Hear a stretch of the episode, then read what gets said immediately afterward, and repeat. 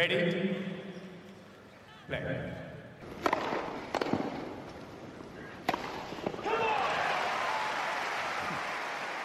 Farklı Kaydet'in tenis podcast'i Inside Out'un 38. bölümüne hoş geldiniz. Ben Gökalp. Ben Anıl, merhaba. Evet, bugün Fransa açık sonrası pazartesi kaydediyoruz yayınımızı. Bu demek oluyor ki şampiyonlar belli. Şampiyonları konuşacağız. Bugün Anıl'a dedik ki yarı finallerden başlayıp finalle bitirelim. E, finallerde odaklanalım. Çünkü zaten e, en büyük olay orası. Nadal 12. şampiyonluğunu kazandı. Ash Barty yeni bir Grand Slam şampiyonu.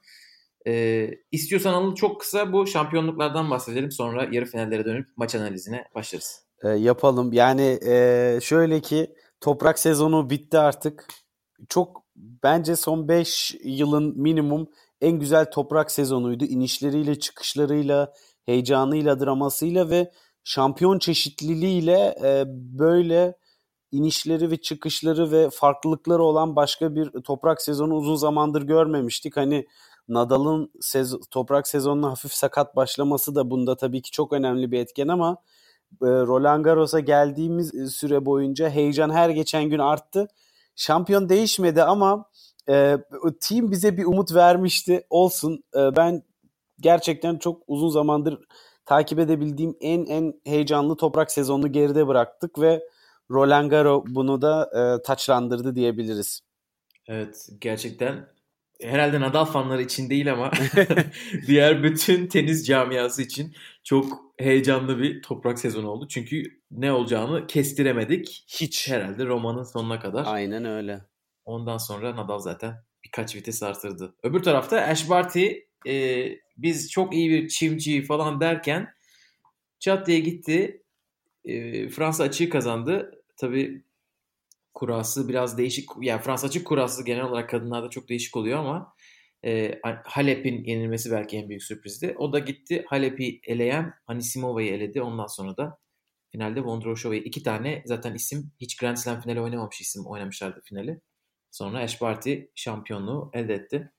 Var mı kısa bir e, Ash Barty yorumu? Yani Ash Barty turnuvaya başlarken hani konuşmuştuk da bizim de e, ilerilere gideceğini tahmin ettiğimiz oyunculardan birisiydi ki hani e, bizi bu kadınlarda özellikle yine şaşırtan bayağı performanslar oldu. Ash Barty turnuvanın başından sonuna kadar hani Johanna Konta ile beraber e, çok ümit vadeden ve çok kaliteli tenis oynayarak e, devam etti ve çok istikrarlı bunu yaptı. Gerek vuruş çeşitliliği gerekse e, kondisyonunu hep üst düzeyde tutması çok e, rakiplerine karşı üstünlük kurmasına sebebiyet verdi. Ben e, bu turnuvada çok olgunlaşmış bir eş parti gördüm. İnşallah bu başarısı bir seferlik değildir. Hani şampiyonluk kesinlikle tesadüfi değil. Gerçekten böyle istikrarlı ve e, domine ederek e, kazandı bütün maçlarını. Hani dolayısıyla çok çok iyi bir turnuva oynadı. Umarım bunu e, bir sonraki e, turnuvalarda da gösterebilir. Özellikle senin de bahsettiğin gibi daha kuvvetli olduğunu düşündüğümüz e, çim sezonunda. Aynen öyle.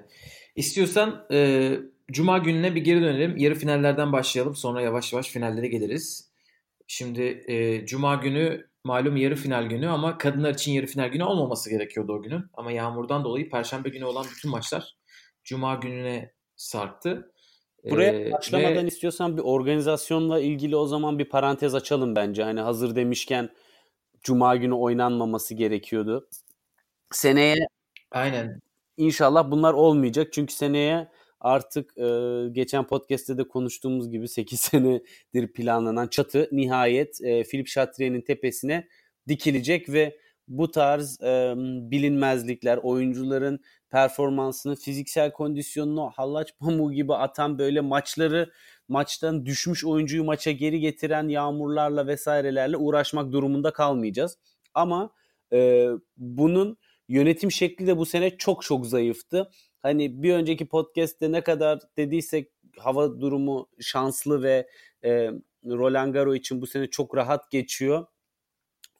Bu ikinci haftada da turnuvanın bir o kadar rezalet geçti ve verdikleri kararlarla bence organizasyon e, neredeyse hiçbir şey doğru yapamadı. Dolayısıyla ben büyük bir hayal kırıklığına uğradım e, organizasyon açısından. Özellikle e, şey maçında Team Djokovic maçında akşam günlük güneşlik bir hava varken e, maçı ertesi güne almaları skandal bir karar ve bu da yani ne kadar öngörüsüz ve ne kadar yanlış koordinasyonlarla karar aldıklarını gösterdiklerinin böyle en son noktası gibi bir şey oldu ve bundan dolayı zaten bence final maçındaki team performansına da gölge düştü. Hani istiyorsan oraya geçmeden önce bir ilk şeyden başlayalım. Çünkü ilk kadınlar maçları da zaten çok tartışıldı organizasyon açısından. Evet. Sonra e, hani şey olarak gidersek e, zaman akışına göre şeye de konuşuruz. E, Djokovic team maçının bölünmesini de konuşuruz.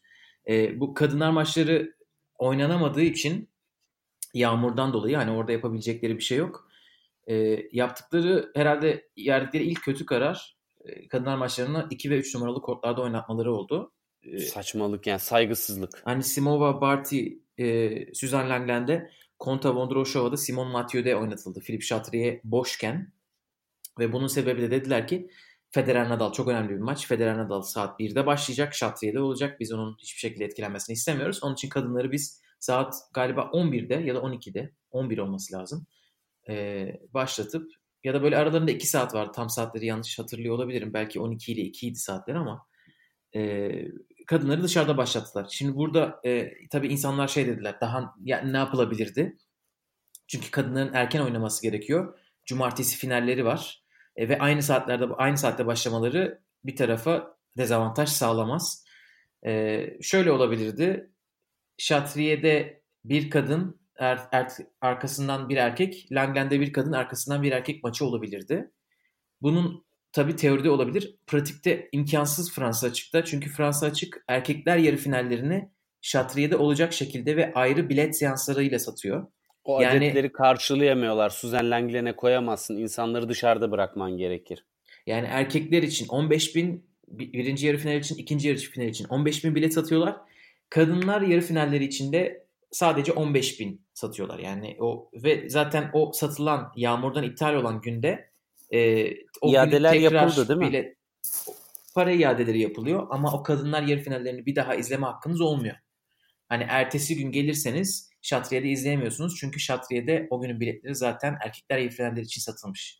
Yani o programdaki sıkıntının bütün e, temel kaynağı, sebebi e, erkekler biletlemesini kadınlar biletlemesinden farklı yapılmasından kaynaklanıyor eğer o cuma günü erkekleri birer birer satmasalardı hani bu bir, bir artı bir, bir kadın bir erkek Şatriye'de bir kadın bir erkek Langland'de çok rahat yapabilirlerdi. Yani. Ki Langland'de erkekler de oynayabilirler. Ee, çok güzel olan o Federer Wawrinka maçı mesela Langland'de oynandı.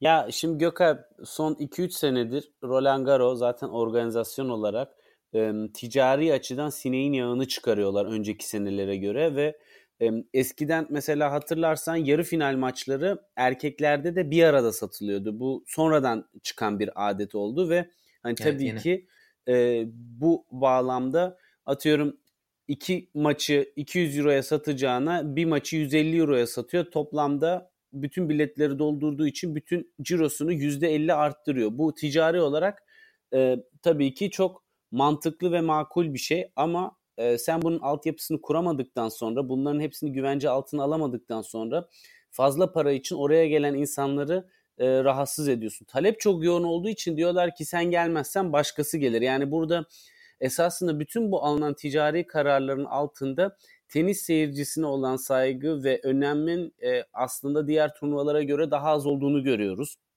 Ve bu açıkçası çok üzücü.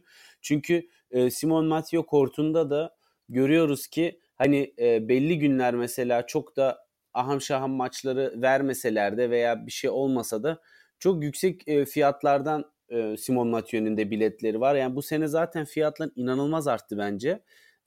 Yani ticari olarak dar alanda maksimum verimi elde etmeye çalışıyorlar. Ama bu da e, altyapısını kurmadıkları bir düzende çok büyük memnuniyetsizlik getiriyor.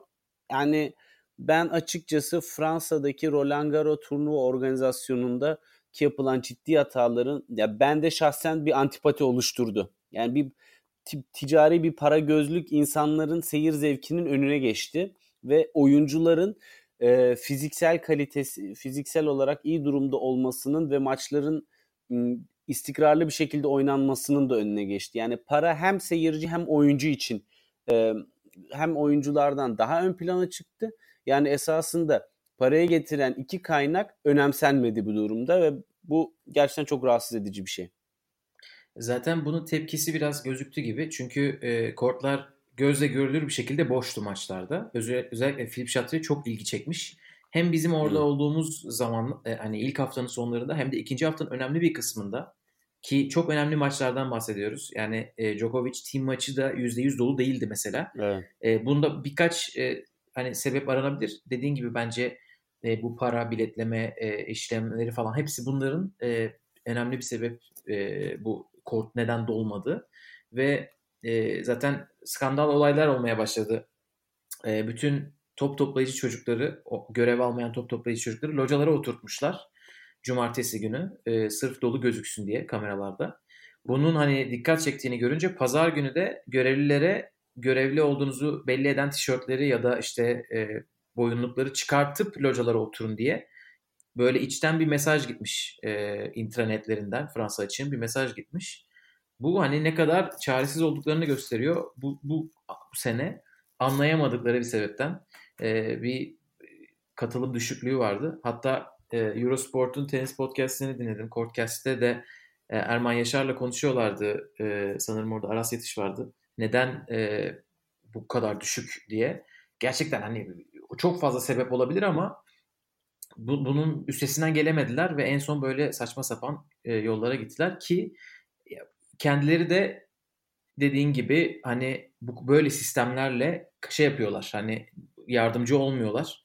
E, dışarıdan kapıları açıyorlar ama son dakika açıyorlar falan filan. Neyse bu sene Fransa açıkta seyirci rekoru yine kırılmış ama bu tamamen tabii ki Simon Mathieu'nun açılmasından ve kapasitenin büyümesinden kaynaklanıyor. Yoksa aynı kapasitede gelen sayısı artmamış.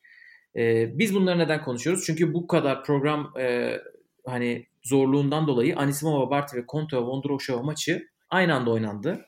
Biz nereye bakacağımızı şaşırdık. Hatta ben o gün e, evdeydim. Onun için iki maçı da ara sıra bakabildim ama daha çok Anisimova, Barty'yi izleyebildim. Sen hangi maçtaydın?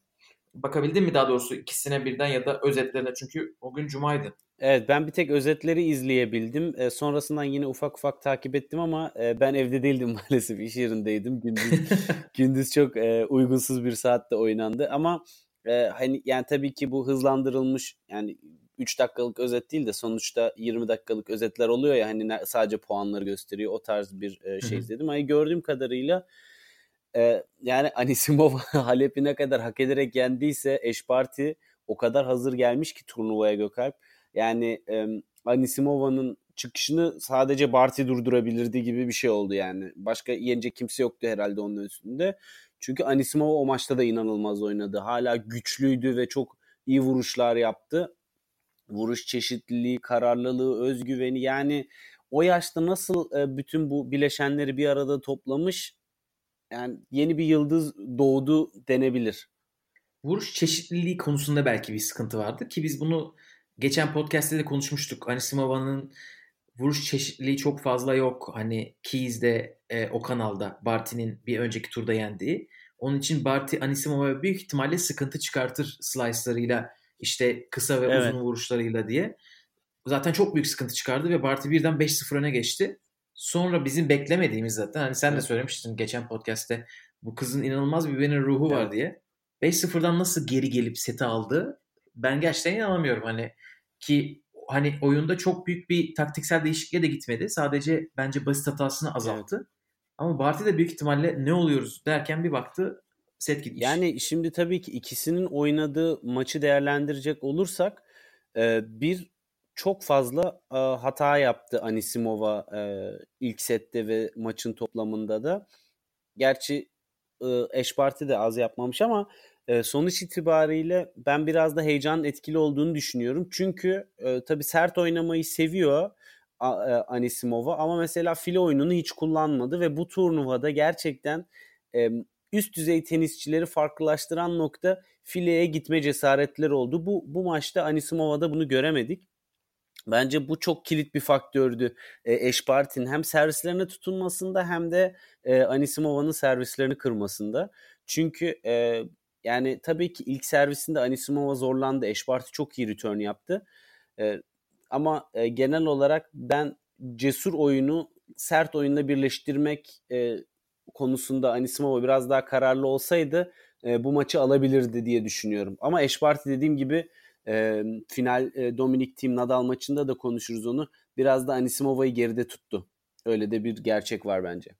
Bana Barty ve Anisimova yani en iyi noktalarında oldukları durumda hani Barty bir adım öndeymiş gibi geliyor. Çünkü e, hani çeşitli çok fazla Anisimova'ya göre. Onun için Anisimova bir şey yaptığında. Barty onu değiştirebiliyor. Yani bütün oyunlarda 2-3 winner vurmadığı sürece ki bu hani kariyerinde bir 2-3 defa yapabileceği bir şey diye tahmin ediyorum. Evet. Barty bir adım öndeydi bence. Zaten 3-0 geriye de düştü Barty 2-0. Şey pardon ikinci sette. Oradan geri dönüp maçı çevirdi.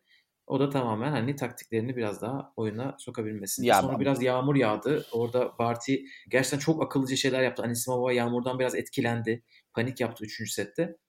Ama genel olarak çok güzel bir maçtı. Hani o maçı Şatriye'de izlesek güzel olurdu. Ya Eş Barty'nin e, bu yaş tecrübesinde genç oyuncularda daha fazla öyle oyuncu gelecek gibime geliyor ama e, bu kendi yaş grubunda sorun çözmeyi kadınlarda başarabilen e, şu andaki en iyi tenisçiler arasında ve bu hem yarı finalde hem final maçında onun çok işine yaradı.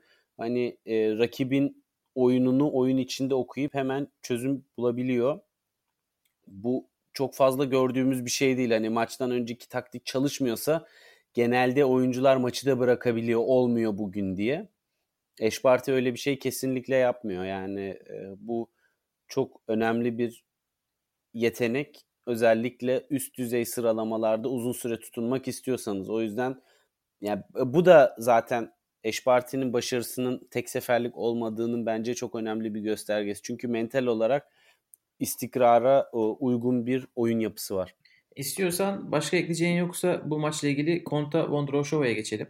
Konta Vondroshova'ya geçebiliriz Gökalp. Evet. Orada çok yakın bir maç oynandı. 7-5-7-6. Konta ile Vondroshova Roland Garros'tan bir önceki büyük turnuva Roma'da zaten e, maç yapmışlardı.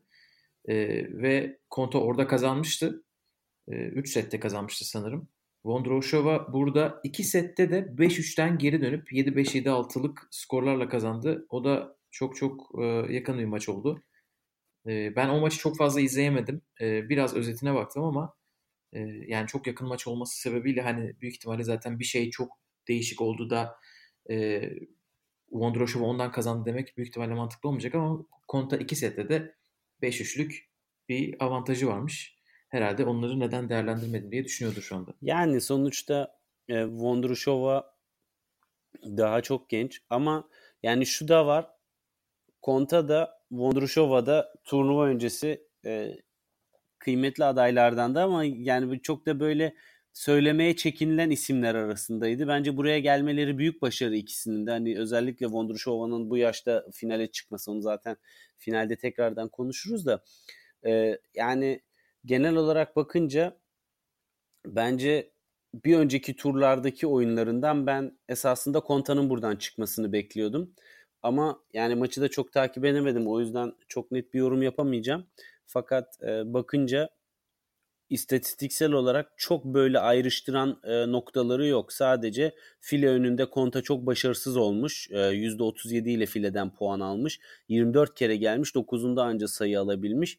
Hani en önemli istatistiksel fark o, o noktada geliyor. Bir de Konta'nın basit hataları. Konta'nın basit hatalarında büyük bir çoğunluğu zaten fileden geliyor farklılaştıran nokta. Herhalde e, gününde değildi diye tahmin ediyorum. Çünkü normalde bu kadar basit hatayla oynamıyor Konta. O zaman e, bir sonraki maça geçelim. Tamam. Kadınlarda finalistler belirlendi ki böyle ucu ucuna oldu. Ash Barty maç sayısını aldığında Federer'le Nadal ısınıyorlardı Şatriye'de ve bir kasırga çıkmak üzereydi. Öyle bir hava. E, hatta Federer e, Nadal fotoğraf çekildiklerinde Federer'in saçı falan uçuşuyordu. Federer hiç benim son zamanlarda görmediğim bir şey yapıp e, para atışını kazandıktan sonra servis değil taraf seçti. Rüzgardan dolayı avantajlı olan tarafı seçti. Nadal da servis atacağım dedi. Maç öyle başladı. Zaten oradan anladık herhalde bu maç e, biraz kötü olacak şartlardan dolayı. Ama o kadar kötü olmadı. Yani şimdi e, özellikle biraz istatistikte konuştuğumuz için onu e, söylemek çok önemli. Yani cuma günü yarı finallerin oynandığı gün hava o kadar rüzgarlı ve o kadar kötüydü ki e, esasında Federer, Nadal ve işte kadınların yarı final maçlarında basit hata veya işte şu böyle oldu, şu şöyle oldu. Aslında hiçbirinin çok bir ehemmiyeti yok. Çünkü e, o kadar büyük bir rüzgar vardı ki en rahat filedeki topa smaç vurmak bile çok zor hale geldi. Ve bundan dolayı da maçların kalitesi de aslında etkilendi. Çünkü oyuncular e, daha güvenilir vuruş tercihleriyle e, sonuca gitmeye çalıştılar. Ve, bunun etkisi maçlar boyunca çok hissedildi. Yani cumartesi günü biraz daha rahatladı hava ve Djokovic team maçının e, oyun kalitesinin acayip farklılaştığını gördük. O yüzden cuma gününü biraz da e, toleranslı değerlendirmek lazım. Çünkü hava şartları gerçekten çok bambaşka bir boyut kattı işin içine. Ki bence o rüzgara rağmen e, bunu hani Twitter'da zaten çok yazan oldu. E, kalite çok yüksekti. Ben evet. o kadar yüksek bir kalite beklemiyordum. E, rüzgar şu demek tabii ki e, daha hani hata marjı düşük olan daha winner'a giden oyuncuları dezavantaj olarak geliyor. E, çünkü onların hani daha fazla bitirici vuruş yapması lazım ve rüzgardan dolayı kaymalar olabiliyor. E, Federer hani bundan zorlanmasını beklerken Federer birinci servisi dışında bundan çok fazla açıkçası kendini çok iyi adapte etti. E, hani vuruşlarıyla. E, zaten ondan bu kadar yakın geçti. Yani skora ilk bakarsanız 3-4-2 diyebilirsiniz ama 3-4 o ilk iki set Federer çok çok güzel oynadı. Kendisi de şey demiş zaten. Benim Nadal'a karşı Roland Garros oynadığım en iyi maçlardan birisiydi. Zaten 6 maç yaptılar. Bence de herhalde o 6-3-6-4 ilk iki set Federer çok çok çok iyi oynadı. Hani ki bu sene toprakta Roland Garros'a gelmeden 5 maç yaptığını düşünürseniz e, iyi adapte etti kendini rüzgara. Nadal da iyi adapte oldu. Ben e, sürekli şeyden bahsediyordum. Federer acaba ikinci servisleri önden, önden karşılayacak mı, karşılamayacak mı? Nadal inanılmaz bir taktik değişikliğine gitti. Ve dedi ki ben ikinci servis atmayacağım arkadaş. Ben ilk servisin hızını keseceğim. Ve ilk servisi %81 ile attı. Yani böyle ilk servis ikinci servis karışımı bir şey attı. Ki onun oyun planı zaten ilk servise dayanmıyor. Onun için ilk servisini gerçekten geri çekebilir. Ve ben o şeyi analiz bile edemedim. Yeterince büyük bir örnekleme oluşmadı. Hani Federer ikinci servisleri nereden karşılıyor diye. Çünkü zaten toplam bütün maç boyunca 15 tane falan ikinci servis attı Nadal. O, ikisi de inanılmaz taktik dehası bence şey hem de e, uygulamada da rüzgarı çok iyi yönettiler. Ama Nadal zaten başka bir klasta oynam oynayacağını bence Federer maçından itibaren göstermeye başlamıştı. Yani e, ke- kesinlikle olağanüstü taktisyen ikisi de. Zaten o yüzden hani maç böyle kimin taktiği daha çok işe yararsa onun tarafına geçecek gibiydi. Çünkü artık böyle iş oyun kalitesinin, e, yeteneklerin filan çok ötesinde bir satranç maçına dönmüş vaziyette ikisi arasında. Çünkü birbirlerini çok iyi tanıyorlar. E, yani burada ben şunu eklemek istiyorum rüzgar konusuna. Federer biliyorsun e, Nadal'ı son senelerde yenmeye başladı ve bunun en önemli etkeni de e, backend'ine gelen topları daha önde karşılaması Nadal'ın top spinli vuruşlarının daha önde karşılayıp daha sert cevap verebilmesiydi. Burada toprakta tabii ki bu biraz daha zor. Çünkü özellikle e, sert oyunu biraz daha dezavantajlı e, veya düz oyuna diyeyim.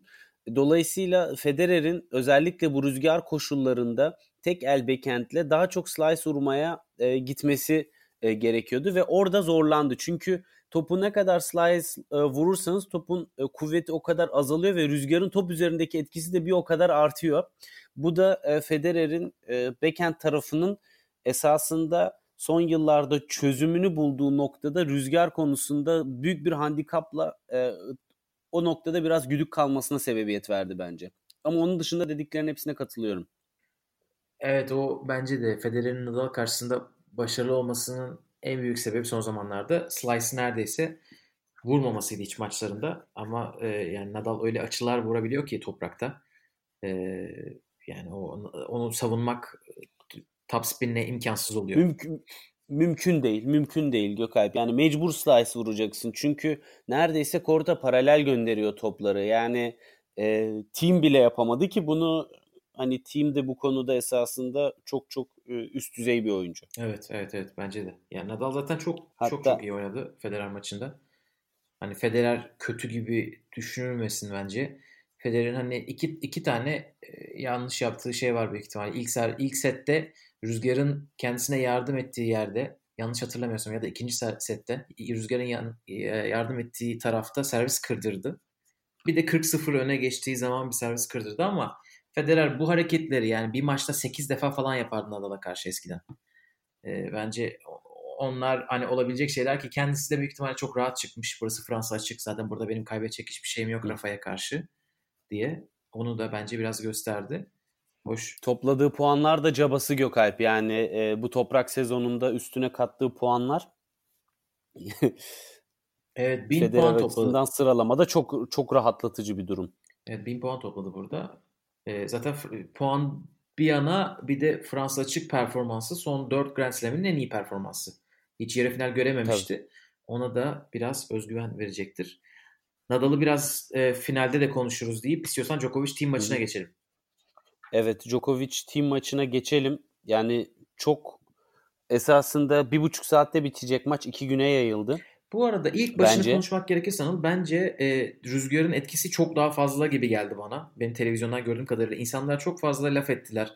Hani bu önceki maç oynandı şu anda niye bu kadar mızmızlanılıyor diye. Ama ha Djokovic'in mızmızlanmasına mı ilk, diyorsun? Yani ilk aralar bile başlamadan Aha. Djokovic birkaç defa hakeme gidip hani neden hala oynuyoruz gibi bir şey dedi ama evet. Yani Federer Nadal maçında yağmur yağmıyordu. Bu adamların evet. başına bir de yağmur yağmaya başladı. E, hani daha çünkü hani bir tane böyle kasırga çıkıyor gibi oldu. Kum kalktı, işte to- toprak kalktı ve Nadal da sonra durdu. En azından o kadar kötü olmadı. Evet. Biraz Djokovic team maçının başı şeydi. Hani e, team o kadar iyi adapte oldu ki bence rüzgarın etkisini biraz az gösterdi bize. E, Djokovic'in o kadar hani şey yapması biraz bana normal geldi. İlk baştaki kısımdan bahsediyorum. Sonraki kısımlardan değil daha. yani e, şöyle bu konularda bak biliyorsun ondan önceki Wawrinka Federer çeyrek finalinde de yağmurla şey yıldırım riski var dendi. İki oyuncu konuştu anlaştılar ve e, işi çok tatlıya bağladılar ve dediler ki tamam gerek yok oynamayalım. Şimdi burada ortada herhangi bir e, turnuva organizasyonu tarafından veya team tarafından hiçbir şey yokken Djokovic'in tek başına olayı böyle velveliye vermesi bence rakibine saygısızlık. Çünkü e, bu iki tarafın da etkilendiği bir durum. Sen orada tek başına değilsin kortta. İki kişi çarpışıyor. Evet bir sıkıntın varsa bunu hakemi yani rakip oyuncunu yok sayarak hakemle birebir çözmektense onunla beraber koordineli bir şekilde yapman çok daha sporcu ahlakına ve teniste aslında ki e, davranış biçimine daha yakın olurdu. Djokovic bunların hiçbirini yapmadı çünkü kazanamayacağını anladı. Çünkü team çok inanılmaz oynuyordu ve bütün yağmur aralarından da güçlenerek geri döndü. İşte masajını da yaptırdı, osunu da yaptırdı, busunu da yaptırdı. E, mental olarak, taktik olarak sonuçta timinde oyun kartları biraz açılmıştı. Ona karşı strateji geliştirdi vesaire. Bunların hepsi işine geleceği için bu noktada kendisi biraz daha e, şeydi. Yaygaracıydı. Onu yapmasına Ki gerek yok bu arada. Ee, kitaba yani hani e, bir oyuncunun diğer oyuncuyla konuşmasına hiç gerek yok. Hatta konuşmaması biraz şey yapılıyor. E, hani ne diyeyim ona? Öneriliyor. Hakemle her şeyi çözmeleri. Çünkü hakem çünkü yani Federer'le Wawrinka çok yakın arkadaşlar ki ona rağmen Federer'in hani Wawrinka ile konuşacak gibi bir suratı yoktu. Wawrinka artık espri yaparak gelene kadar. Artık orada Federer'in maç yüzü biraz düştü. Yani Djokovic'in orada bence hakemle işi çözmeye çalışması saygısızlık ya da işte işi yokuşa götürmek değil. Bence o hani o adamın maç şeyi odur. Mentalitesi. Ben hani muhatap olmayacağım. Çünkü bu adamlar e, soyunma odasında da beraber şey yapıp geliyorlar. Soyunma odasında da birbirleriyle konuşmuyorlar. Onun için bence orada hakemle şey yapabilirdi. Ya benim için bu dam- yarı final seviyesi yani burada normal normların biraz düşünde düşünmek gerekiyor bence ama, ama neyse bence evet. Final için hani yarı finale gittikçe ben daha fazla konuşmam rakibimle. Ha, finalde hiç konuşmam mesela. Hani birinci tur olsa belki birinci turda Djokovic de şey yapıyor. E, Deniz İstamin'le oynuyor. Çok uzun ilk oyun oynadık. Direkt tiebreak'e geçelim diye espri yapıyor ama bu başka bir şey olduğu için benim için bar, şey bardağın taşıran damla Djokovic'in hani böyle basıp gitmesi oldu. Büyük ihtimalle orada bir şey konuştular. Hı. Evet ara verildi artık e, dedi e, hakem. Ama daha orada seyirciye söylememişti. Seyirciye söylemeden Djokovic'in çat diye çantalarını alıp Yağmurdan bir, bir ışığına uzaklaşması oldu. Orada biraz daha fevri olmayan hareketler sergileyebilir. Team, team zaten turnuvanın mağduru. Ee, hakem bir anons yapmamış. ee, ondan sonra yağmur düştü evet ve bence de oynanmaması gerekiyor. Ama sen bu konuda bir otorite değilsin. Sen orada oyuncusun. Maç oynanacaksa oynayacaksın. Oynamıyorsan çıkıp gidebilirsin ama sonucuna da katlanırsın esasında. Yani bu tarz bir hareketi normal bir oyuncu yapsa yapamaz. Cesaret edemez zaten de sonuçları çok daha farklı olur. Hakemin ben hiçbir şekilde bir official bir anonsunu duymadan adamın direkt 40 40 40'tı sanırım. E, basıp çıkması ve e, şey raketini alıp çantasını alıp gitmesi benim hoşuma gitmedi be Gökhan. Yani çok yanlış davranış biçimleri bunlar. Bence e, Djokovic tabii ki çok konsantre ve hiçbir şey görmüyor ama genel kuralları da biraz e, dikkat etmesi gerekiyor. Evet orada dediğin gibi 40-40'tı galiba. Maç bölündü e, ve geri geldiler değil mi? Cuma günü ilk gün bir geri geldiler. Ondan sonra evet. ikinci defa yağmurdan dolayı kesildiğinde bu arada geri geldiklerinde Djokovic çok daha iyi oynuyordu ilk hmm. kısma göre. Bambaşka oynadı. Zaten ikinci seti de artık o kadar çok kafam karıştı. İkinci seti de Cuma günü aldı değil mi? İkinci seti tabii, Cuma tabii. aldı. Sonra e, üçüncü sette team bir break öndeyken bu sefer maç kesildi. Bir break Öyle öndeyken ve e, büyük bir servis kırma şansı varken kesildi ki hani maç 4-1'den 5-1'e gelmek üzereydi. 5-1'e gelse zaten maç bitiyor. Doğru, doğru, doğru. Evet. Double break yapacak evet. team. Son dakika orada bir break point kurtardı evet. Djokovic ve o oyun devam ederken durduruldu. Evet ve ondan sonraki oyunu da kırdı ve maça tekrar ortak oldu. Ama e, o, o yok daha kırmamıştı orada. Yani hayır bir son... 40 galiba. Evet. Yağmur arası orada verildi. Sonraki gün o kadar mental hazır bir şekilde aynen, geldi aynen, ki aynen. E, bitmiş maç esasında devam etmek durumunda kaldı.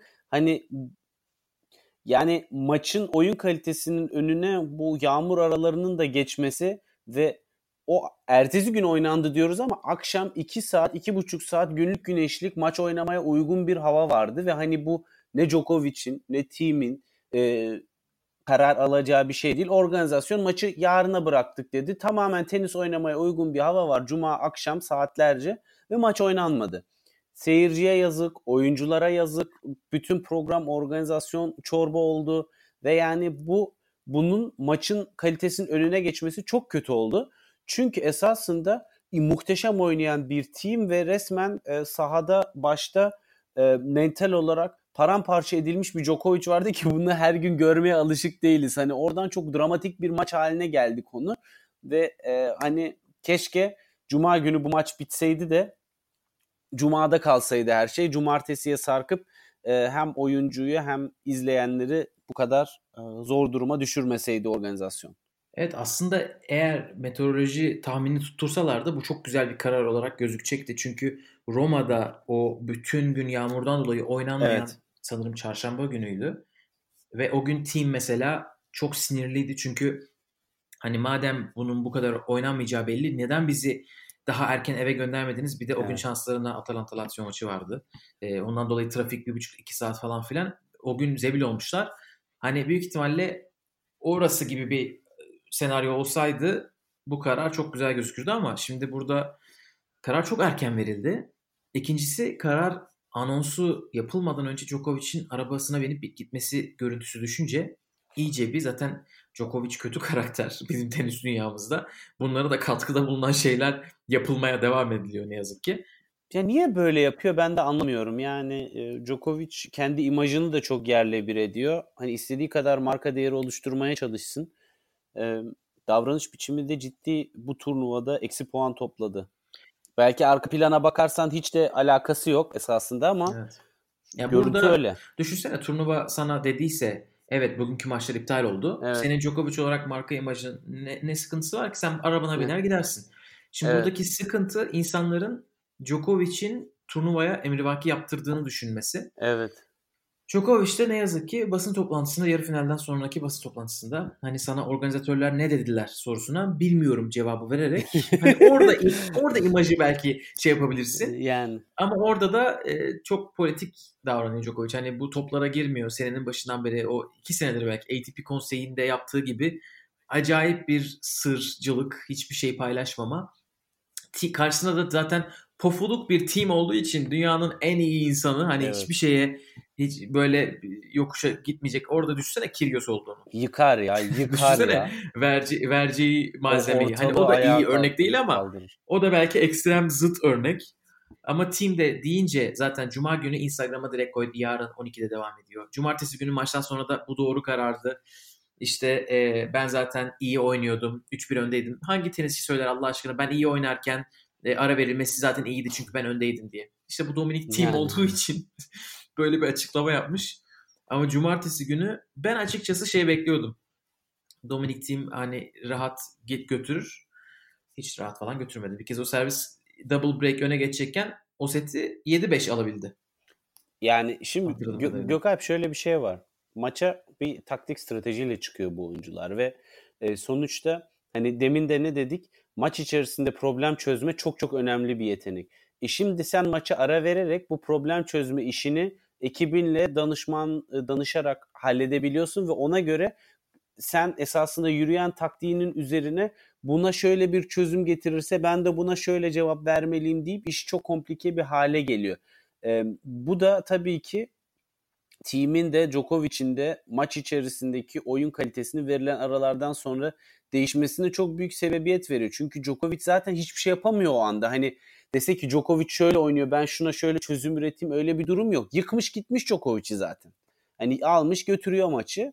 E, Djokovic de karşısında inanılmaz güzel bir stratejiyle, yüksek bir enerjiyi ve çok kuvvetli toplarla e, oynayan bir team var ve ona karşı ekibiyle bir araya gelip çözüm bulmaya çalıştılar. Nispeten de başarılı oldular ama ondan sonra team tekrardan canavar moduna geçti ve aldı maçı yani. Hani biraz durum böyle. Benim teamle ilgili çok şaşırdım. Nadal maçında da geçerliydi bu. Belki ilk tur maçları için de geçerlidir. Onları izlemediğim için Hı. söyleyemeyeceğim ama yani team'in çok çok çok iyi oynadığı, inanılmaz iyi oynadığı ıı, sekanslar oluyor. Ondan sonra team böyle inanılmaz basit hatalar yapıp rakibine bütün şeyi verebiliyor. Hani Hı. bunlar yapılabilir. Ama sonra team tekrar yükselebiliyor. Üçüncü Evet. o sekansı geri getirebiliyor. Hani o Tabii. servis kırdırmış tekrar kırabiliyor. O çok ilginç. Yani zaten maçı da öyle kazandı. Yani Maç için servis attı. Servis kırdırdı. Sonraki ma- Djokovic servisinde kırarak kazandı maçı. bak O team çok ilginç bir kalite. Şimdi biz e, genel toprak tenisinin ön plana çıkan ve Güney Amerika kültüründen gelen oyun stili nedir? Toprak tenisçisi geride sabırla bütün topları geri yollar, koşar, to kortun bütün açılarını kapar, yüksek bir kondisyon ve e, vuruş istikrarı ile ilintili bir şekilde e, maçı kazanır. Bu Güney Amerika'dan dünyaya yayılmış olan toprak kort kültürü ki Nadal da çok uzun seneler e, bu tarz oynayarak maçlarını kazandı. Zamanla çok şey ekledi üstüne. Onu final maçında da özellikle konuşuruz çünkü orada çok güzel örnekler var. Ama team bu profilin tamamen dışına çıkarak apayrı bir e, toprak e, oyuncusu kültürü oluşturdu bence. Çünkü team hani ismi Dominik, Dominator diye geçiyor. Çünkü e, onun koçu da e, uzun yıllar yanında çalıştı ekibi de team'e net bir şekilde e, şunu aşılıyorlar ve bu onun oyun biçimine yansıyor. Team sayıyı domine etmeli. Team savunmada başarılı olan bir oyun yapısına sahip değil. Biraz daha yüksek riskli, rakibi geriye ve savunmaya iten bir oyun yapısıyla oynuyor devamlı. Bu dolayısıyla enerjisi düştüğü zaman çok basit hata yapıyor. Fakat domine etmeyi başardığı zaman tekrardan böyle inanılmaz seviyelere çıkıyor. Yani bu işin arkasındaki gerçek bu. Evet zaten onu sürekli yapan herhalde Big Four dışında bir tenisçi yok şu anda. En çok da team yaklaştı. Ve iki sene üst üste Roland Garros finali gördü. Bunu da kaç Bir kişi yapıyor? finale geçebiliriz. Evet geçelim finale. Buradan... Evet bunu kaç kişi yapıyor ben gerçekten bunu bilmiyorum. Ee, hani iki sene üst üste finalden bahsetmiyorum ama dört sene üst üste aynı Grand Slam'da yarı final. Şu anda aktif tenisçilerde Big Four dışında galiba yok ve bu ilk defa yapılıyor. Ee, böyle bir baktım ama e, yani çoğu, çoğu bırakmış tenisçi de bunu yapamadı bu arada. Hani Grand Slam kazanmış tenisçiler de çok büyük e, bir istikrar. kadar tutuk, tutarlı, istikrarlı oynayamıyorlar. E, onun için Dominic Thiem büyük iş başardı ve pazar günü de bu arada hani cumartesi günkü toplantıdan sonra şey demiş. ben 2017 finaline göre daha taze hissediyorum vücudumu. Daha iyi hissediyorum. Onun için hani yorgunluk konusunda bir sıkıntı yok. Ki ben de gerçekten bir yorgunluk sezmedim. Ben ilk iki ya team burada gerçekten e, çok aşırı iyi niyetli bence. E, çünkü yani maç içerisinde daha detaylı konuşuruz ama team'in bacakları ilk setteki gibi çalışsaydı diğer setlerde e, sonuç böyle olmazdı. E, ama istiyorsan şuradan başlayalım. Rafa Nadal gerçeğinden başlayalım.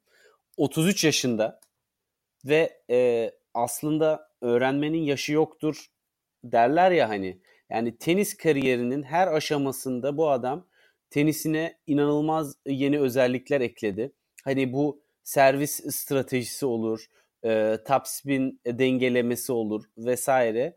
Ve bu turnuvada şunu çok net gördük. Artık Rafa Nadal servis vole konusunda dünyanın sayılı oyuncularından biri haline de geldi. Ve bu sadece şu demek olmuyor. Roland Garros'ta ki galibiyetindeki bunun çok önemli bir etkeni var. Bu aynı zamanda da sert zeminlerde Wimbledon'da da e, şu anda en üst sıradaki adaylar arasında yazılmasının en önemli etkenlerinden birisi bence. Çünkü şöyle bir şey var. Sanırım yanlış bilmiyorsam bir, bir buçuk sene Nadal antrenmanlarında servis ve vole oyunlarını çalıştı. Yani voleye gidip daha domine dominasyonu yüksek geriden oynamak yerine savunmadan hücuma geçişleri çok daha seri yapacak e, bir strateji üzerinde çalıştı ve bir, bir buçuk senenin sonunda bu e, anca oyun e, akışına yansıdı. Yani bu kadar üst düzeyde tabii ki bir silahı hazırken, hazır olduktan sonra kullanmaya başlıyor ve bunu maçlara yansıtması da bir, bir buçuk senesine aldı. Ve finalde de bu o kadar önemli bir avantaj haline geldi ki yani muazzam bir e, file oyunu oynadı. Zaten %85 ile fileden puan aldı. E, team de çok iyiydi ama team o kadar fileye gelemedi. Ki e, bence bunda şunun çok büyük etkisi var. Nadal dediğimiz gibi çok büyük bir taktisyen ve demin bahsettiğim bu Dominik Team'in domine ederek oynama zorunluluğunu o da biliyor tabii ki. Geçen sene de burada oynadı. Geçen sene de yendi ama team daha olgunlaşmış geldi. Fakat team ilk sette daha önde durabildi. Yani baseline'a daha yakın bir yerden savunabildi. Ee, Nadal bunu kademe kademe team'i geriye attı ve e, geriden savunma yaptırmak durumunda kaldı. Ve bu bilinçli yapılmış bir şeydi. Team bunu fark etti. Böyle aralarda kendiyle biliyorsun çok konuşuyor ve o konuştuğu sıralarda kendi kendine şunu diyor Almanca işte ya öne gitmen lazım geriye düştün deyip kendini tembihliyor. Ön çizgiye git baseline'a daha yakın oyna diye. Adam bunu fark ediyor ona rağmen Nadal buna müsaade etmiyor ve bu e, Nadal'ın hani hakikaten böyle karşısındakini nasıl avucunun içine alıp böyle evirip çevirip e, maç sonu bitik ve e, mağlubiyeti kabullenmiş bir şekilde 12. galibiyetine uzanmasını sağladı. Acayip bir şeydi yani. Ben orada çok büyük saygı duydum tekrardan Nadal'a. Evet, ben de e, Nadal'ın ne kadar ofansif oynadığı kısmı beni de çok etkiledi. Hani file belki o kadar benim gözüme çarpmadı çünkü Nadal zaten filede bitirebileceği zaman geliyor. Hani onu da basın toplantısında sormuşlar bu arada. E, 25'te 23 mü yapmış? Öyle bir şey. E, hani bu kadar nasıl yaptı 27'de 23. Şey diyor, zaten ben o da zaten diyor ben pozisyonumu e, hazırladığım zaman geliyorum, bitirdiğim zaman. Ayrıca volem de fena değildir gibi bir şey diyor. Bence Nadal'ın volesi gelmiş geçmiş en iyi volelerden. E, hani bu çok fazla gö- gözükmediği için ben, ben antrenmanda görmüştüm. Maçta çok fazla göstermiyor evet. ne yazık ki. Hani daha fazla gelse daha da güzel olur. Ama e, daha fazla atak oynadı. E, atak oynaması zaten bence gerektiğini bi- biliyor Nadal tabii ki. Yani çok tecrübeli. Timle toprakta oynadılar. Timle toprakta kaybetti. Nasıl oynaması gerektiğini gayet iyi biliyor. Ve e, ilk sette bence o kadar atak değildi ve baseline'in gerisindeydi. Evet. Çok fazla topu hatta servis çizgisinin etrafına düştü. E, bence ilk setin kalitesinin o kadar inanılmaz yukarıda olmasının sebeplerinden birisi de Nadal'ın e, baseline'a yakın toplar daha vurmaya başlamaması. Ama o da biraz tabii teamle de alakalı. Team orada gayet iyi oynadı. Ama team'in bence en atak, maça. en iyi oynadığı ikinci setti.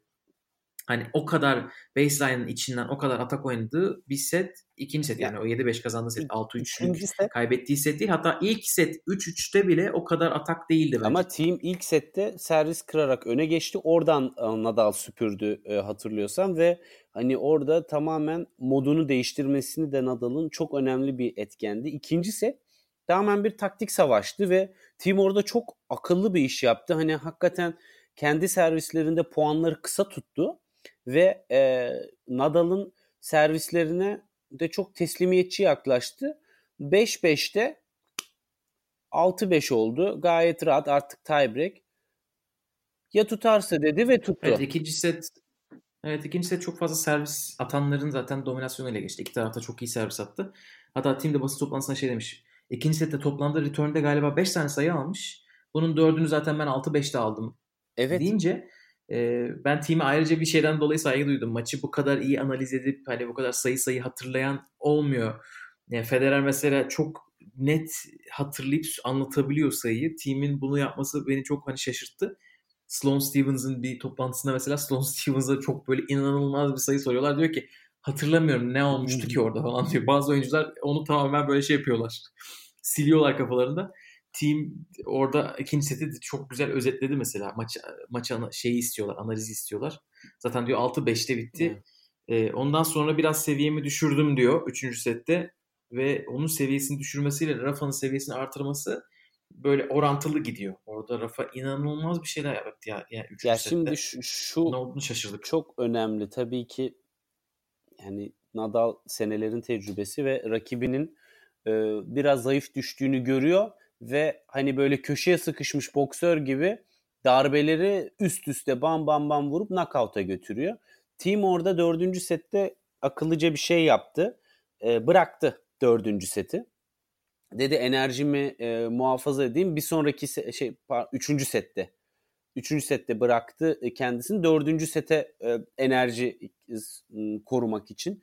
Ama yani team bacaklarına filan da vurdu Gökalp. Yani sonra jel aldı e, enerjisi yerine gelsin diye. Onun enerjik seviyesi ne kadar o istediği kadar ben iyi durumdaydım ve ondan önceki günde çok e, kibar bir şekilde ya biz ilk defa üst üste her gün maç oynamıyoruz bu teniste hep oldu hep de olacak e, gibisinden söylese de fiziken uzayan maçın time olan etkisi e, bence yüksekti. Çünkü bitikti Gökalp yani e, bacakları iyi çalışmıyordu artık. Üçüncü sette de dördüncü sette de. Hani üçüncü sette bıraktı ki dördüncü sette geri dönebilir miyim diye geri dönemedi. Birkaç çok muazzam sayı oynadı. Fakat alan hep e, Nadal oldu. Yani ben o ya ben burada iki noktada sana katılmayayım. Katılma. Birincisi kibarlık yaptığını düşün, kibarlık yaptığını düşünmüyorum. Ben gerçekten bir tek bu bu çocuğun dürüst olduğunu düşünüyorum bu konuda. Bunu da hani Mert abiyle geçen konuşmuştuk. Bu oyuncular zaten bugünler için hazırlanıyorlar. Hani vücutları bunun için hazırlanıyor. Onun için zaten bunu yapabilmeleri lazım. Eskiden neler neler oluyordu noktası var kafamda bir. Ee, hani burada Nadal team'den daha taze olabilir. Ama team'in o pazar günkü o maça hazırlıklı olması gerekiyor. Daha nelerini gördük. Yani Nadal ölüp ölüp dirildi. Yarı finallerde ölüp finallerde dirildi. Bir o. İkincisi de e, team'in bırakması herhangi bir maçta bence doğru değil. Hele Roland Garros finalinde Nadal'a karşı 3. seti bırakıyorsan sen 5 setlik maç yapacağıma evet diyorum diyorsun. Halbuki orada 3. seti bence geri dönse ki ben bıraktığını da çok sanmıyorum. Orada Nadal inanılmaz işler yaptı. Hani o team belki şaşkınlıktan bir gardını düşürmüş Yok. olabilir. Gökalp. Ben, team'in hani 3. seti bırakayım 2 set daha oynayayım diyeceğini sanmıyorum. Çünkü matematiksel olarak zaten daha fazla kortta kalacağı anlamına gelebilir. Yani ben şöyle düşünüyorum. Vuruşlarına baktığın zaman Infosys'in de biraz reklamını yapalım. Infosys'te de buna bakınca biraz görebilirsin. Üçüncü sette e, vuruşların e, top exchange'lerin süresi bayağı kısaldı. Çünkü çok daha riskli ve sert oynadı tim. Yani ya tutar sayıyla gitti ve bu da üçüncü sette e, sayıların ve setin de çok kısa sürmesine sebebiyet verdi. Hani e... Evet ama o hani timin taktik değişikliğinden kaynaklanıyor bence. At, daha atak oynamalıyım diye kafasına soktu büyük ihtimalle. Hani ben ya artık seti vereyim diye değil de. E... Çok daha risk alarak evet, oynadı. Evet. O bence hani set zaten şipşak bitti. 7 sayı kazandı bütün sette Gökay. Düşünebiliyor evet, musun? Ben onu Nadal'a yazdım. işte. Sonra çünkü tim toparladı. İyi eyvallah. Canın sağ olsun. yani 12. defa kazanmış bir adamdan bahsediyoruz. Ee, yani karşı, ya, hani karşında Djokovic olsa bunları söylemezdim büyük ihtimalle. Team orada bir saçmaladı derdim. Ama karşında Nadal varken bence 3. seti bırakma gibi bir lüksün yok yani öyle bir şey yok. Nadal Ama burada ben, ta- ben, tarihinde bir defa 5 setlik maç yapmış. Ben o da yanlışlıkla. işte. Yani çocuk fiziken bacakları çalışmıyordu ve o anda biraz daha böyle oynarsam maçı bırakma noktasına geleceğimi fark etti. Yok çalışmadı bacaklar Gökalp. O yüzden sayıları kısa tutmaya çalıştı ve biraz dinlenirsem belki bacaklarım tekrar e, enerji toplayabilir gibisinden bir düşünceydi. Ben kesinlikle e, bunu yüzünde okudum. Ama e, dediğim gibi birçok konuda e, aynı fikirde olmadığımız gibi bu konuda da olmasak bize ziyanı olmaz yani. Artık dinleyicilerin takdirine bırakıyoruz hangisi kafalarına daha çok yatıyor diye. Evet Nadal e, efsane bir maç bitirdikten sonra 12. şampiyonluğunu elde etti. Yani 12'yi nasıl anlatabiliriz? Nasıl hani onu takdir edebiliriz? Nasıl yaşayabiliriz diye düşünüyorum. Hani dün de tweet atarken ona baktım. Yani Pete Sampras 14'lük slam rekorunu elinde bulundurmadan önce açık dönemdeki erkeklerde teklerdeki slam rekoru 11'di. Björn Borg'la. Evet. 11'den bahsediyoruz ve bu adam 12 defa Fransa açığı kazandı. Gerçekten çok inanılmaz. 12 defa Fenerbahçe ile Beşiktaş Türkiye Kupası'nı kazanmamışlar. Yani, yani tabii, nasıl tabii ki e, Fenerbahçe ile Beşiktaş'ın da Galatasaray gibi e, çok güçlü bir rakibi var. Hani onu çok kıyaslamak biraz adaletsiz olur Gök. Evet gerçekten bunu bir Galatasaray'la yaptığım Nadal'a ortaya şey açtın oldu. yapacak bir şey yok Gökalp. Nadal'a yazık oldu. Yok. Yani ee, nasıl anlatsam bilemedim yani Nadal'ın Ben bunu e, çok iyi anlatan bir kişi biliyorum. O da Roger Federer. Çok güzel özetledi konuyu bence. E, şunu dedi Nadal hakkında.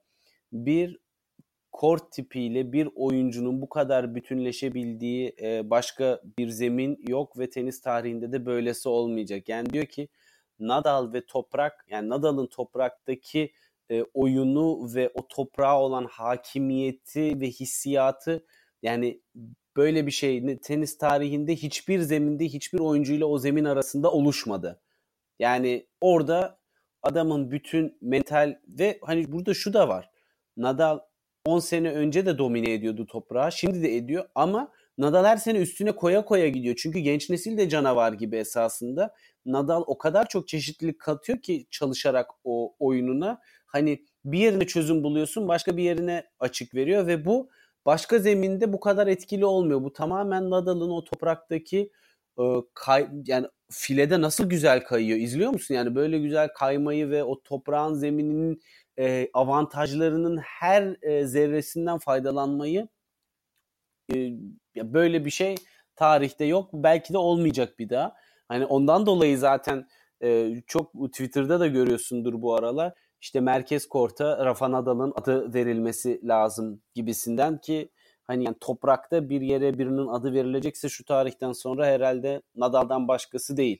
Hani bence şu evredeyiz yine geleneksel her senenin Nadal bir tanrı modunda mı nasıl bu o insan mı değil mi tartışmaların açıldığı dönemdeyiz yine. Çünkü insanüstü bir performans gösterdi Roland Garros'da tekrardan.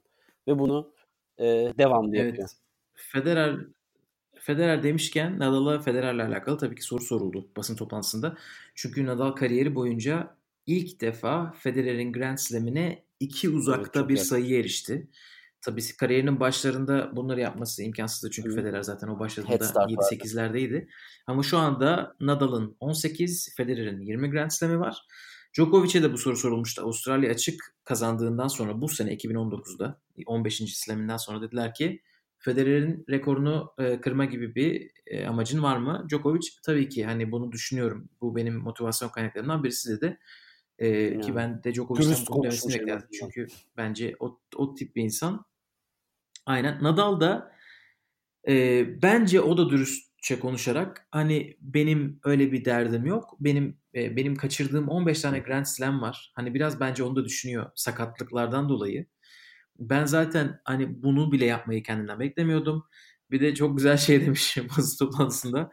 E, komşunuzun evi daha büyük diye e, yani kendinize dert edinemezsiniz bunu. E, ona yaklaşmam da inanılmaz. Ona hani onu ele geçirsem de inanılmaz yaptığım şey. Onu ele geçirmesem de bence yaptığım şey inanılmaz demiş. Bence de gerçekten böyle adam 12 tane kazandıktan sonra 18 tane kazandıktan sonra zaten kime Evet, neyi yani topraktan e, çıkıp ben gelmiş ihtiyacı. geçmiş en iyi olacağım gibi bir derdi olmadığı sürece ki öyle egoları olan bir insan değil. Ee, Nadal kesinlikle zaten kort dışında inanılmaz utangaç ve mütevazı bir insan. Hani e, çok e, sosyal, cana yakın ve herkesle çok çabuk iletişim kurabilen biri değil. Dolayısıyla o kendi kosmosunda takılmayı zaten e, karakter olarak daha rahat e, yapan birisi. Ama yani şu da var. Finalde bilmem fark ettin mi? 33 yaşında bir adamın enerji seviyesinin ve kondisyonunun hani bir 3 saat daha oynar orada. E, yüksek olması acayip bir şey ya. Yani e, mesela Federer 37 yaşında şu anda maçlarını kısa tutarak taktik ve stratejiyle hızlıca bitirmeye yönelik oynuyor ve bunda da çok başarılı oluyor. Hani fiziki durumunu e, değerlendirerek stratejisini geliştiriyor. Nadal kısa kalıyor kortta rakiplerini sürklese ederek ama adamın yani team maçında gördük ya sabaha kadar oynansa da oynarım tadında bir duruşu vardı. Yani en ufak bir zerre iki haftanın sonunda Roland Garros'dan bir yorgunluk belirtisi yoktu. Yani e, fiziken tabii ki sakatlıklar oluyor işte bileğiydi, karınıydı vesairesiydi onlar başka bir şey ama kondisyonu ve endurance dediğimiz bu hani uzun süre kortta kalabilme e, özelliği hala bu kadar üst düzeyde olması çok çok ekstra bir e, durum. Yani bu bunu yapan insan yok. Evet, toprak sezonu zaten biz hep bunları konuşuyoruz. Ondan sonra çimde biraz, sonra daha çok sert kortta ne yazık ki Rafa'nın e, hani vücudunun ne kadar yıprandığını konuşuyoruz. Bakalım inşallah bu sene öyle olmaz. E, bu sezonun sonunda zaten ta- takip edeceğiz. Deyip istiyorsan kadınlar finalini de konuşalım biraz sonra da Evet. bugünkü programı kapatalım. Evet ya kadınlar, Kadınlar finali, finali erkekler nasıl iki iyi insan varsa gerçekten de insanlık namına bu sene Roland Garros çok iyiydi. Barty de e, Vondrousova. Vondrousova da ikisi de böyle birbirinden e, iyi niyetli e, hani konuşmalarında da onu gördük. Zaten maç içerisi de öyle. E, çok güzel e, bir ortamdı. O kadar çekişmeli bir maç olmadı. E, Vondrousova maça çok geç girebildi. Ama güzel bir ikinci set oldu. Barty 6-1 6-3 ile aldı maçı. Yani e, yine ilk olarak şunu söylemek gerekiyor ama çok da uzatmayacağım. Yani final Federer Nadal maçı çok önemli diye öncesine maç koymuyorlar ama kadınlar finalinin önüne e, Djokovic e, team maçını koyuyorlar ve oyuncular saat kaçta maça başlayacağını bilmeden bekliyorlar ve ilk Grand Slam finalleri hayatlarının en büyük e, maçı. Dolayısıyla e, buradan organizasyona tekrardan teşekkürlerimizi iletiyoruz. E, yani ben Vondrushova'nın bir kere agresif oyun tarzını çok beğendim Gökalp. Ee, ve hani buna yönelik de esasında Eşparti çok iyi oynadı ve Vondrushova'nın oynamasına e, izin vermedi. Eşparti biraz daha tecrübeli olan taraf tabii ki. Ama e, işin geneline baktığın zaman rallilerde esas Eşparti üstünlüğünü kurdu. Yoksa e, işin temel taraflarında serviste vesairede Vondrushova'da 18 yaşında olmasına rağmen gayet iyiydi ama winner yapamadı bugün e, Vondrushova ki o bence onun özel, önemli özelliklerinden birisiydi. Eşparti onu gayet e, bastırmayı başardı. Aslında biraz Vondrousova uzun ralliyi daha çok seven raket ikisi arasından. Zaten uzun uzadıkça ralli maçta Vondrousova sayıları kazandı. Ama Barty e, çok fazla çeşitlilikti. Özellikle ilk sette çok ataktı. Yani o hani one two punch ilk servis oyunu öyle başladı ve bütün set öyle gitti. Ondan sonra Vondrousova biraz daha topları geriye sokmaya başlayınca e, ki hani Vondrousova belki turun %70'ine 80'ine göre daha atak oynayan bir oyuncu. Ama karşıda Barty Barty- olunca resmen rallileri seven taraf o oluyor. Ve ralliler uzadıkça gerçekten Vondrousova kazandı sayıları. Özellikle ikinci sette o kadar hani setin daha çekişmeli geçmesinin sebebi rallilerin biraz Evet. daha uzamasıydı orada. Ve orada zaten fark yaratan nokta e, Eşparti'nin de bu durumu görüp e, o da trende uyup servis voleyle e, ve fileye daha çok yaklaşarak atak oyunu daha ön plana çıkararak rakibini e, rallilerden puan çıkarmasının önüne geçti biraz da. Hani Evet. İki finalde de bence o fileye gelebilme eşiği ve doğru karar alması çok önemliydi. Hani skora çok yansımasa da ikinci set bence de gayet çekişmeli geçti ve her şey olabilirdi orada da. Evet Ash Barty'nin zaten ne kadar iyi bir çiftler oyuncusu olduğunu takip edenler biliyorlardır. Casey Delacroix ile çok iyi işler yaptı. Daha geçen sene e, bu sene Victoria Azarenka ile devam ediyor Casey Delacroix tenisi bıraktıktan sonra.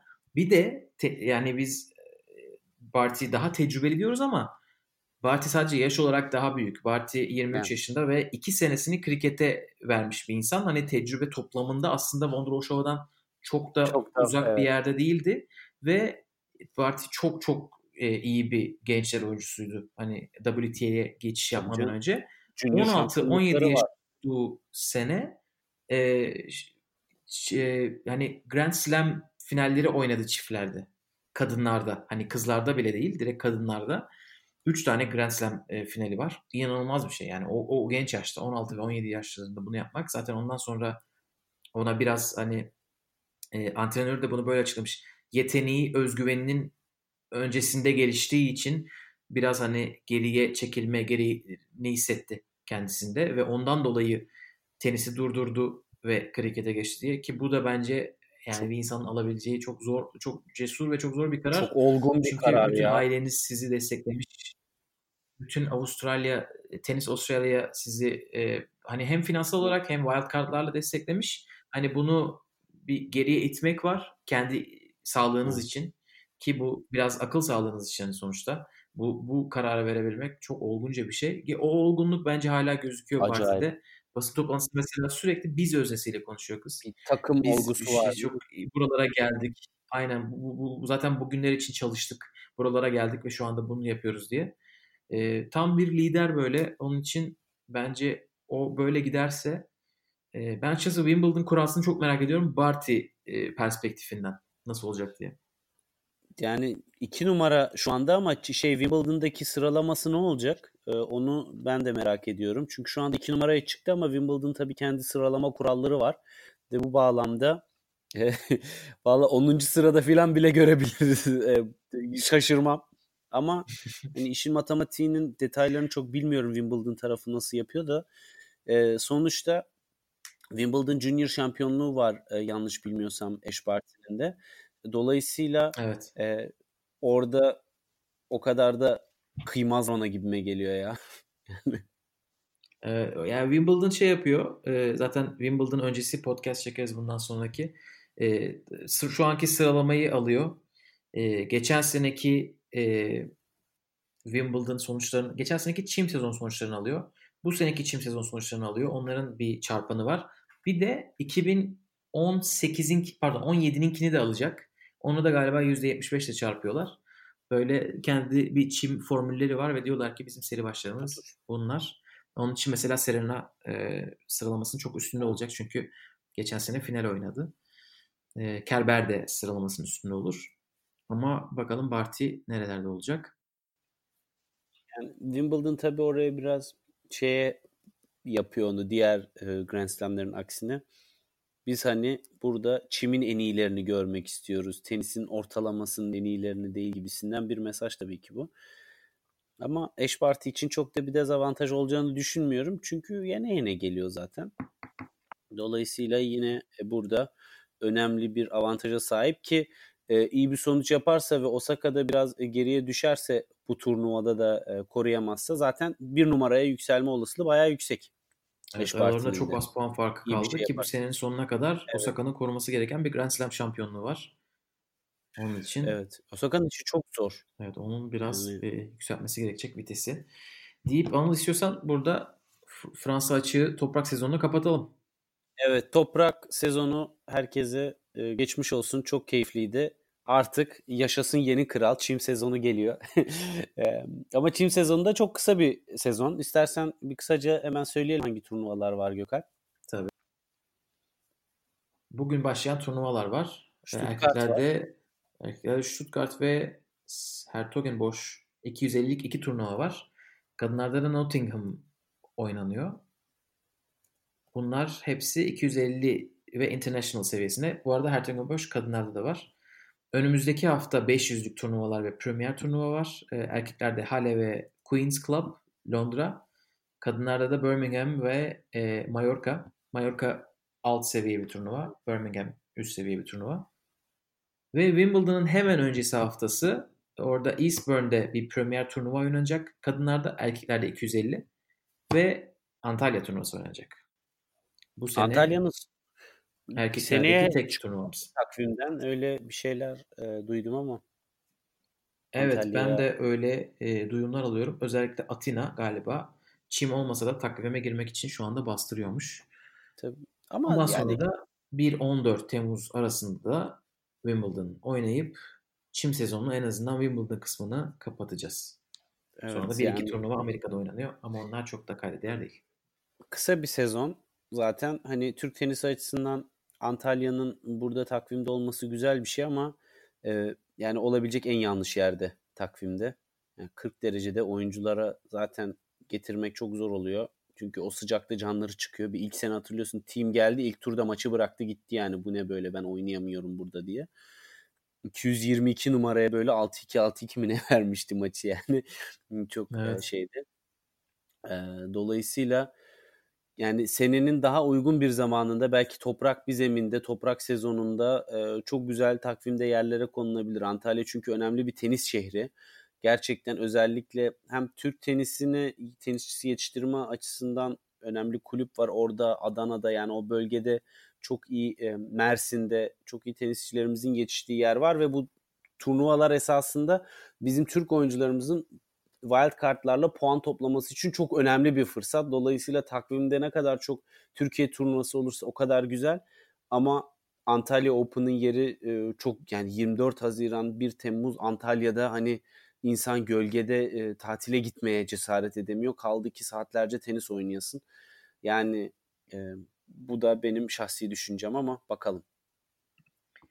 Deyip o zaman bugünkü bölümümüzü kapatalım. Bizi dinlediğiniz tamam. için teşekkürler. Bir sonraki podcast'imiz Wimbledon'a hazırlık podcast olacak. Şimdiden e, görüşmek üzere dilerim. Çim sezonunda görüşmek üzere. İyi haftalar herkese. Hoşçakalın. Bay bay.